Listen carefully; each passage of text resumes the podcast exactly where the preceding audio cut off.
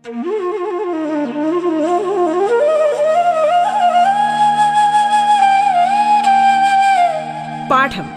കേട്ടു പഠിക്കാൻ radio കേരളയിലൂടെ.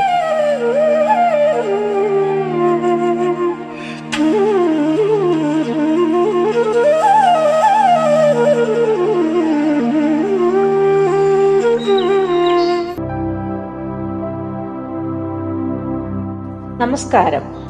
School വിദ്യാഭ്യാസം ഓൺലൈനിലൂടെ ആയിരിക്കുന്ന ഇക്കാലത്ത് അഞ്ചു മുതൽ പത്ത് വരെയുള്ള ക്ലാസ്സുകളിലെ പാഠഭാഗങ്ങൾ വളരെ ലളിതമായി കുട്ടികളിലേക്ക് എത്തിക്കുകയാണ് പാഠം.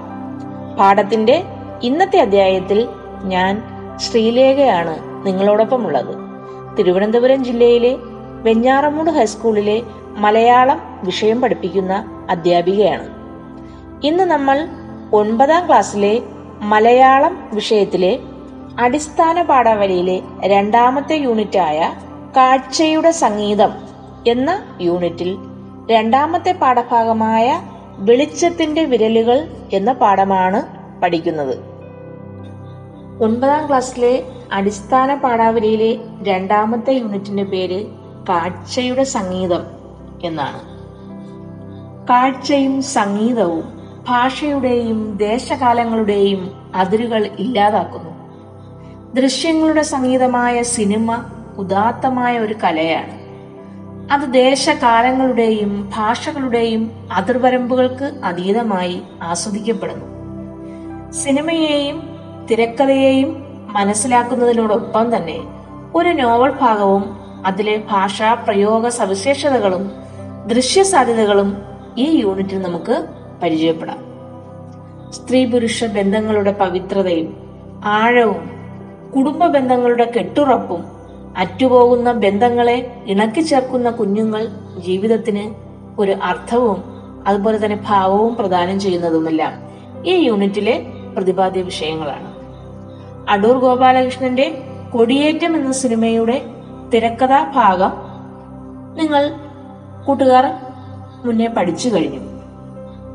ഇനി ഉറൂബിന്റെ പി സി കുട്ടിക്കൃഷ്ണൻ ഉറൂബ് എന്ന തൂലികാനാമത്തിൽ അറിയപ്പെടുന്ന പി സി കുട്ടിക്കൃഷ്ണൻ എഴുതിയ ഉമ്മാച്ചു എന്ന നോവലിലെ ഒരു ഭാഗമാണ് വെളിച്ചത്തിന്റെ വിരലുകൾ എന്ന പേരിൽ നമുക്ക് പഠിക്കാനുള്ളത്.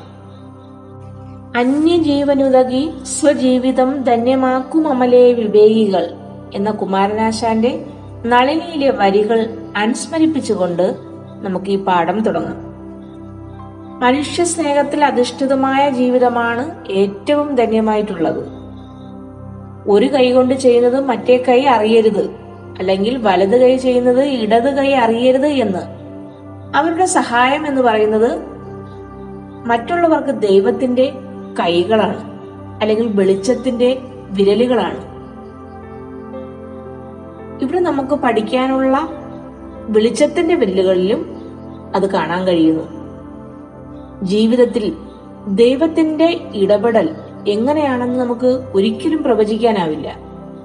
ജീവിതത്തിന്റെ യഥാർത്ഥ സുഖം എന്ന് പറയുന്നത് സ്നേഹിക്കലും സ്നേഹിക്കപ്പെടലുമാണ്.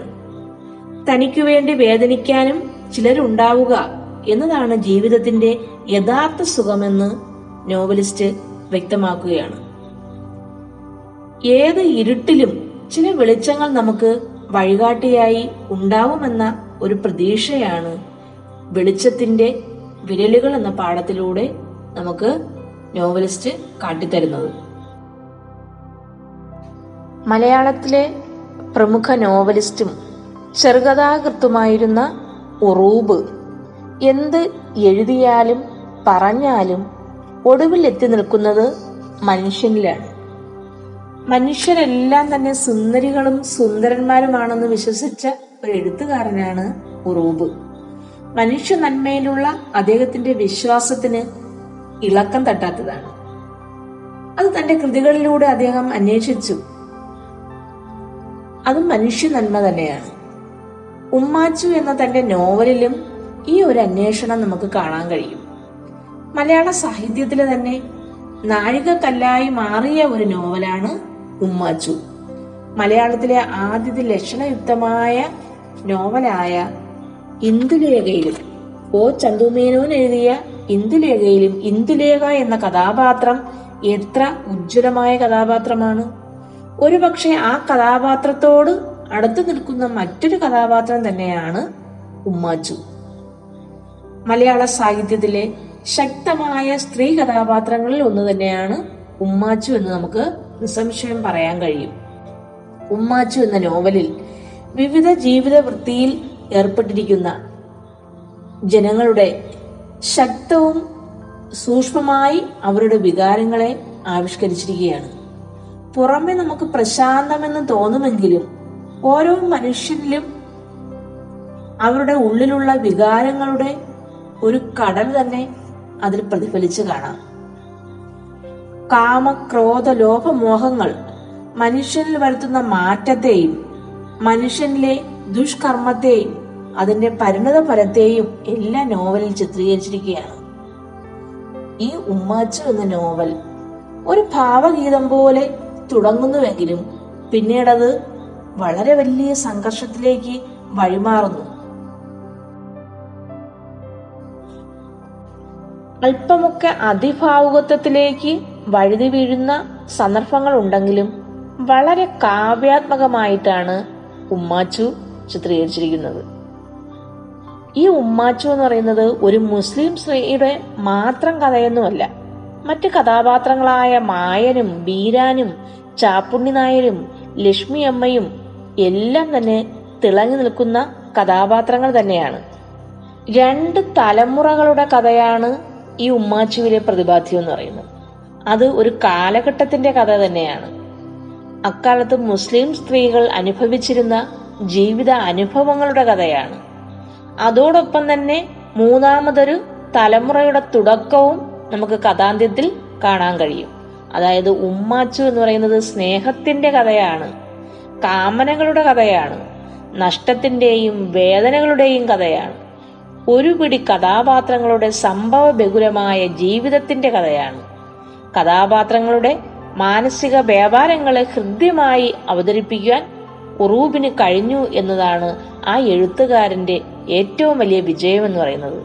അതുകൊണ്ട് തന്നെ കാവ്യം പോലെ മനോഹരമായ ഉമ്മാച്ചു മലയാള നോവൽ സാഹിത്യത്തിലെ എക്കാലത്തെയും ഒരു നിധി തന്നെ ആയിരിക്കും. മനുഷ്യന്റെ മനോവ്യാപാരങ്ങളെയും ചിന്തകളെയും അതിന്റെ അടിത്തട്ടിൽ കിടക്കുന്ന ശക്തമായ വിചാരങ്ങളെയും ഉറൂബെന്ന എഴുത്തുകാരൻ തൊട്ടടുത്തറിയുകയാണ്. പൊന്നാനിയിലോ മലപ്പുറത്തോ ഉള്ള സാധാരണക്കാരായ മനുഷ്യ കഥകളിലൂടെ ലോക നിലവാരത്തിലുള്ള ഒരു ക്യാൻവാസ് അദ്ദേഹം ചമയ്ക്കുകയാണ്. ഭാഷയുടെ ഹൃദ്യത തന്നെയാണ് ഉറൂബിന്റെ മറ്റൊരു സവിശേഷത. വളർന്നു വരുന്ന എഴുത്തുകാർക്ക് ഉറൂബിന്റെ ഉമ്മാച്ചുവിന്റെ രചനാശൈലിയിൽ നിന്നും വളരെയേറെ പഠിക്കാനുണ്ടാകും. പിറന്നാൾ എന്ന കവിതാ സമാഹാരത്തിലൂടെയാണ് സാഹിത്യരംഗത്തേക്ക് ഉറൂബ് കാൽവച്ചത്. പിന്നീട് ചെറുകഥകളിലേക്കും അതുപോലെ തന്നെ നാടകങ്ങളിലേക്കും പിന്നെ നോവലുകൾ നോവലുകളിലേക്കും അദ്ദേഹം കളമാ കളം മാറ്റി ചവിട്ടുകയായിരുന്നു. ഒരു കവി ആയതുകൊണ്ട് അദ്ദേഹത്തിന്റെ രചനകളിലെല്ലാം തന്നെ ഒരു കവിതാ സൗരഭം നിലനിന്നിരുന്നു എന്ന് നമുക്ക് ഈ പാഠഭാഗം തുടർന്ന് പഠിക്കുമ്പോൾ കവിത മുറ്റി നിൽക്കുന്ന ഒരുപാ ഒരുപാട് സന്ദർഭങ്ങൾ നമുക്ക് കാവ്യ സന്ദർഭങ്ങൾ അതിൽ കാണാൻ കഴിയും.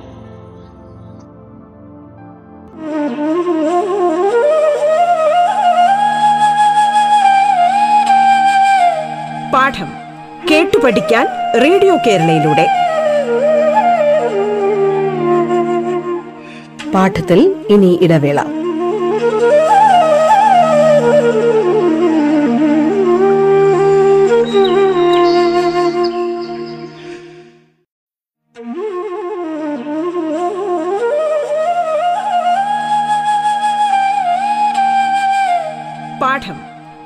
പഠിക്കാൻ റേഡിയോ കേരളയിലൂടെ. തുടർന്ന് കേൾക്കാം പാഠം.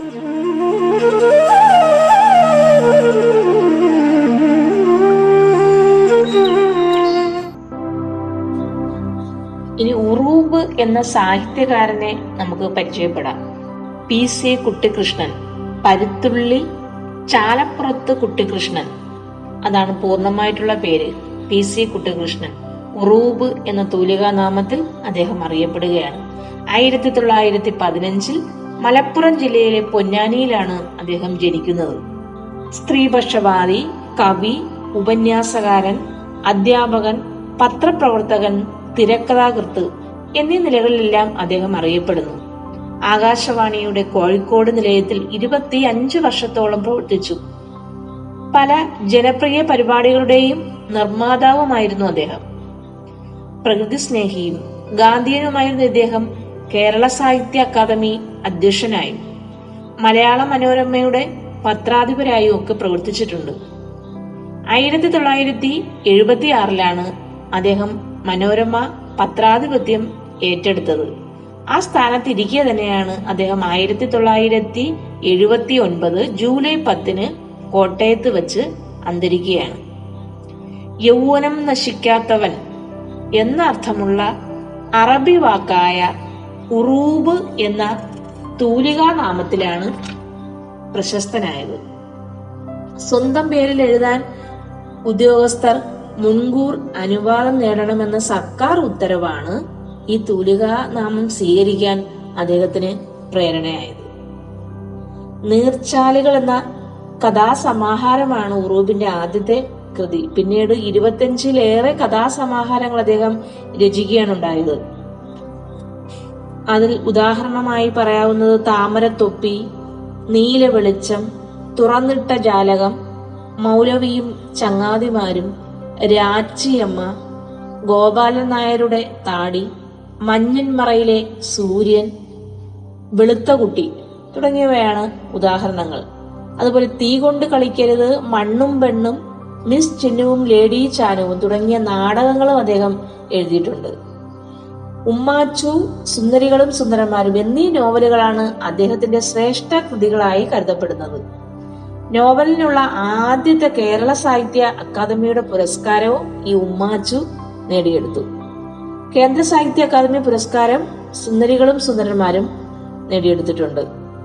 അതിനെ കൂടാതെ തന്നെ അണിയറ മിണ്ടാപ്പെണ്ണ് അമ്മിണി കുഞ്ഞമ്മയും കൂട്ടുകാരും തുടങ്ങിയവ അദ്ദേഹത്തിന്റെ മറ്റു നോവലുകളാണ്. അതുപോലെ മലയാള ചലച്ചിത്ര രംഗത്തും വിപ്ലവകരമായ മാറ്റങ്ങൾ കൊണ്ടുവന്ന നീലക്കുയിൽ ദേശീയ പുരസ്കാരം വരെ നേടിയിട്ടുള്ള നീലക്കുയിൽ എന്ന ചലച്ചിത്രത്തിന്റെ രചന നിർവഹിച്ചതും ഉറൂബാണ്. അതുപോലെ നായര് പിടിച്ച പുലുവാൽ മിണ്ടാപ്പെണ്ണ് അണിയറ കുരുക്ഷേത്രം ഉമ്മാച്ചു തുടങ്ങിയ സിനിമകളും തുടങ്ങിയ ചിത്രങ്ങളുടെ രചനയും ഉറൂബ് നിർവഹിച്ചിട്ടുണ്ട്. അദ്ദേഹത്തിന്റെ പ്രശസ്തമായ ഒരു ഉപന്യാസമാണ് ഉറൂബിന്റെ ശനിയാഴ്ചകൾ. ഇത്രയുമാണ് നമുക്ക് ഉറൂബിനെ കുറിച്ച് അദ്ദേഹത്തിന്റെ ജീവിതരേഖയായി നമുക്ക് പഠിക്കാൻ. ഇനി ഉമ്മാച്ചു അല്ലെങ്കിൽ നമ്മുടെ പാഠഭാഗമായ വെളിച്ചത്തിന്റെ വിരലുകൾ എന്നതിലെ കഥ എന്താണെന്ന് നമുക്ക് നോക്കാം. നല്ലൊരു കഥയാണ് ഒരു നല്ല ഹൃദയസ്പർശിയായ ഒരു പ്രണയ കഥയാണ്. ഒരു കാലഘട്ടത്തിന്റെ ചിത്രം കൂടി ചെയ്യുന്ന ഒരു നോവലാണ് ഉമ്മാച്ചു എന്ന് നമ്മൾ നേരത്തെ തന്നെ പറഞ്ഞു കഴിഞ്ഞു. അതായത് കാമിനി മൂലമുണ്ടായ കലഹങ്ങളുടെ കഥയാണെന്നും കഥയാണ് ഈ നോവലെന്നും പറഞ്ഞു. അതുപോലെ മധ്യ മലബാറിലെ മുസ്ലിം സമുദായിക സാമൂഹ്യ ജീവിതത്തിൽ വികാരപരമായ അംശങ്ങളെ ഇതിൽ വളരെയധികം സമർത്ഥമായി വ്യാഖ്യാനിച്ചിരിക്കുകയാണ്. കൗമാരക്കാരായ ബീരാനും മായനും ചെറുപ്പം മുതലേ വലിയ സുഹൃത്തുക്കളാണ്. അവർ ഒരുമിച്ചാണ് ഓത്തുപള്ളിയിലേക്ക് വരുന്നതും മടങ്ങുന്നതുമല്ല. കാലക്രമേണ ഉമ്മാച്ചു ഒരു സുന്ദരിയായ യുവതിയായി മാറി. ഈ ഉമ്മാച്ചവും മായനും ബീരാനും പിന്നെ ചാപ്പുണ്ണി നായരും ഇവരെല്ലാം തന്നെ ബാല്യകാല സുഹൃത്തുക്കളായിരുന്നു. ഉമ്മാച്ചവും മായനും എന്ന് പറയുന്ന സാമ്പത്തികമായി ഒരേ നിലയിലുള്ളവരായിരുന്നു. അവർ തമ്മിൽ പ്രണയത്തിലാവുകയും ചെയ്തു. കാലക്രമേണ ഉമ്മാച്ചു നല്ല സുന്ദരിയായ യുവതിയായി മാറിയപ്പോൾ തന്നെ അവരുടെ പ്രണയവും വളർന്നുകൊണ്ടേയിരുന്നു. എന്നാൽ ബീരാൻ ആ നാട്ടിലെ ഏറ്റവും വലിയ ധനികനായിരുന്നു. ചേക്കുട്ടി മുതലാളിയുടെ മകനായിരുന്നു. വലിയ ധനികനായിരുന്നു. ഉമ്മാച്ചവും മായനും ഒന്നിക്കേണ്ടവർ തന്നെയാണ്. അവരുടെ സാമ്പത്തികമായും അതുപോലെ തന്നെ അവരുടെ മനസ്സുകൾ തമ്മിലും എല്ലാ കാര്യത്തിലും ഒരുപോലെ തന്നെയാണ്. പക്ഷെ ബീരാനും ഉമ്മാച്ചുവിനെ പ്രണയിക്കുകയാണ്. എന്തു വന്നാലും ഉമ്മാച്ചുവിനെ വിവാഹം കഴിക്കണമെന്ന് ബീരാൻ തീരുമാനിക്കുകയാണ്. അങ്ങനെ തന്റെ ഉപ്പയോട് വലിയ പ്രമാണിയായ ബീരാൻ അഹമ്മദ് ഉണ്ണിക്ക എന്ന ഒരാൾക്ക് ചരിത്രം പഠിപ്പിക്കുന്ന ഒരാളാണ് അഹമ്മദ് ഉണ്ണിക്ക. അയാൾക്ക് പൈസ കൊടുത്തിട്ട് ചേക്കുട്ടി മുതലാളിയോട് ഉമ്മാച്ചുവിന്റെ കുടുംബം വളരെ പാരമ്പര്യമുള്ള കുടുംബമാണെന്ന് അഹമ്മദ് ഉണ്ണിക്കായെ കൊണ്ട് പറയിപ്പിക്കുകയാണ്. അങ്ങനെ ചേക്കുട്ടി മുതലാളി വിചാരിച്ചു ഇത്രയും പാരമ്പര്യമുള്ള ഉമ്മാച്ചു തന്റെ മകന് ബീവിയായി വരണമെന്നാണ്. അങ്ങനെ ചേക്കുട്ടി മുതലാളി ഉമ്മാച്ചുവിന്റെ ബാപ്പയായ അത്ര അലിയോട് ഉമ്മാച്ചുവിനെ വിവാഹം കഴിച്ചു കൊടുക്കാൻ ആവശ്യപ്പെടുകയാണ്.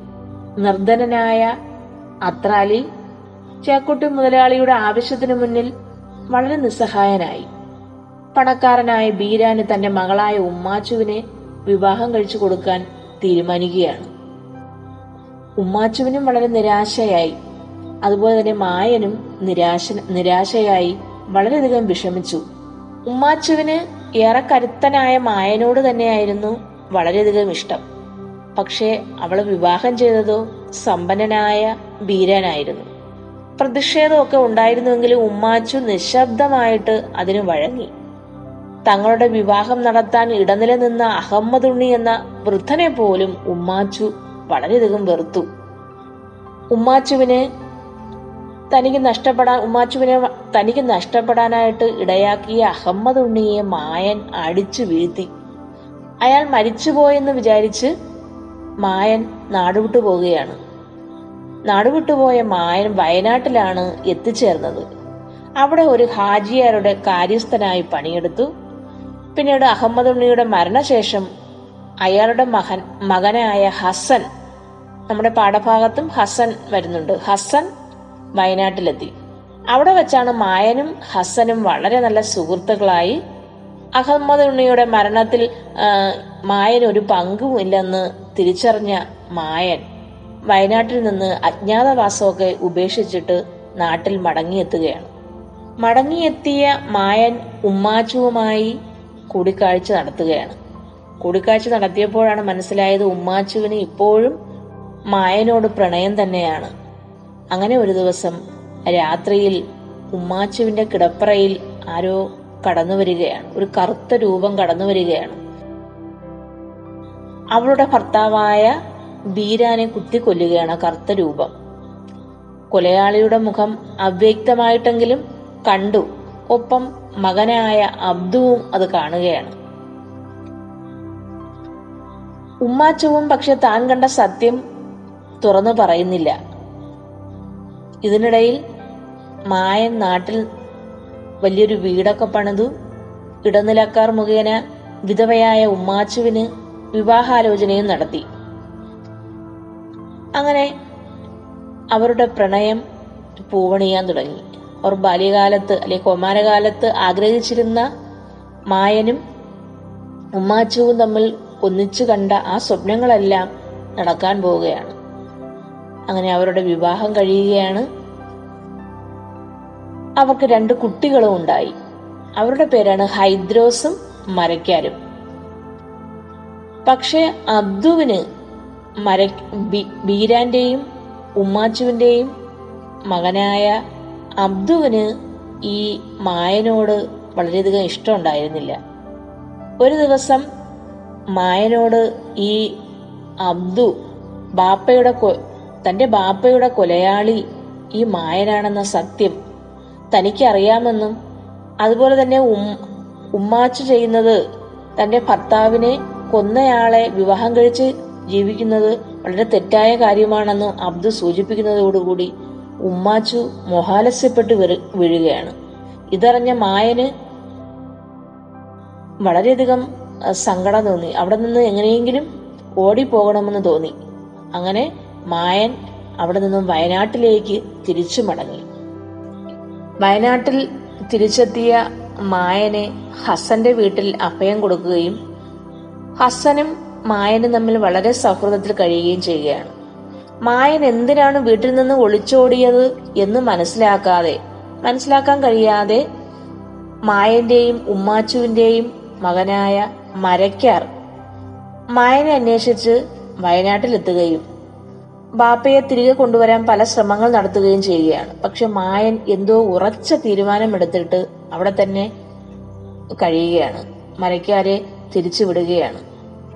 മായനെ കൊണ്ടുപോകാൻ ഈ മരക്കാർ ശ്രമിക്കുകയും പക്ഷെ തിരിച്ചു പോകുമ്പോൾ ഉണ്ടാകുന്ന ആ അവർ തമ്മിൽ കാണുന്ന അവികാരഭരിതമായ രംഗങ്ങളാണ് നമ്മുടെ പാഠഭാഗത്ത് കാണുന്നത്. വളരെയധികം വർദ്ധിച്ച മാനസിക സംഘർഷത്തിലായിരുന്ന മായന് സ്വന്തം മകൻ ഇങ്ങനെ പിരിഞ്ഞു പോകുന്നത് നോക്കി നിൽക്കു നോക്കി നിൽക്കുന്നതിന് ആ, മാനസിക ശേഷി തന്നെ ഇല്ലായിരുന്നു. തുടർന്നുള്ള ഭാഗമാണ് നമുക്ക് പഠിക്കാനുള്ളത്. ഇത്രയുമാണ് നമ്മുടെ പാഠഭാഗത്തിന് തൊട്ട് മുമ്പുള്ള കഥ. ഇത് ഉറൂബിന്റെ ഈ ഉമ്മാച്ചു എന്ന നോവലിൽ ഇറങ്ങിപ്പോക്ക് എന്ന അധ്യായമാണ് ഇതിന് നൽകിയിരിക്കുന്നത്. നമ്മുടെ പാഠമാണെങ്കിൽ വെളിച്ചത്തിന്റെ വിരലുകൾ എന്നാണ് അതിൽ കൊടുത്തിരിക്കുന്നത്. ഈ ഇറങ്ങിപ്പോക്ക് അതായത് മായന്റെ ഇറങ്ങിപ്പോക്ക് തന്നെയാണ്. മായന്റെ സ്വന്തം ജീവിതത്തിൽ നിന്നും അതായത് സ്വന്തം കുടുംബത്തിൽ നിന്നുമാണ് അല്ലെങ്കിൽ ഉമ്മാച്ചുവിന്റെ ജീവിതത്തിൽ നിന്നും ഇവിടെ നിന്നൊക്കെ മായൻ എന്നേക്കുമായാണ് ഇറങ്ങിപ്പോകുന്നത്. അതുകൊണ്ടാണ് ഇറങ്ങിപ്പോക്ക് എന്ന പേര് ആ നോവലിൽ കൊടുത്തത്. ഇവിടെ നമുക്ക് വെളിച്ചത്തിന്റെ വിരലുകൾ എന്നാണ്. വെളിച്ചം എന്ന് പറഞ്ഞ നന്മ നന്മ തന്നെയാണ്. നന്മയുടെ വിരലുകളാണ്. നന്മയുടെ കരങ്ങളായിട്ട് നിൽക്കുന്നവർ ആരൊക്കെയാണ് എന്നൊക്കെ നമുക്ക് പാഠഭാഗം വായിക്കുന്നതിലൂടെ തന്നെ നമുക്ക് വ്യക്തമാകും.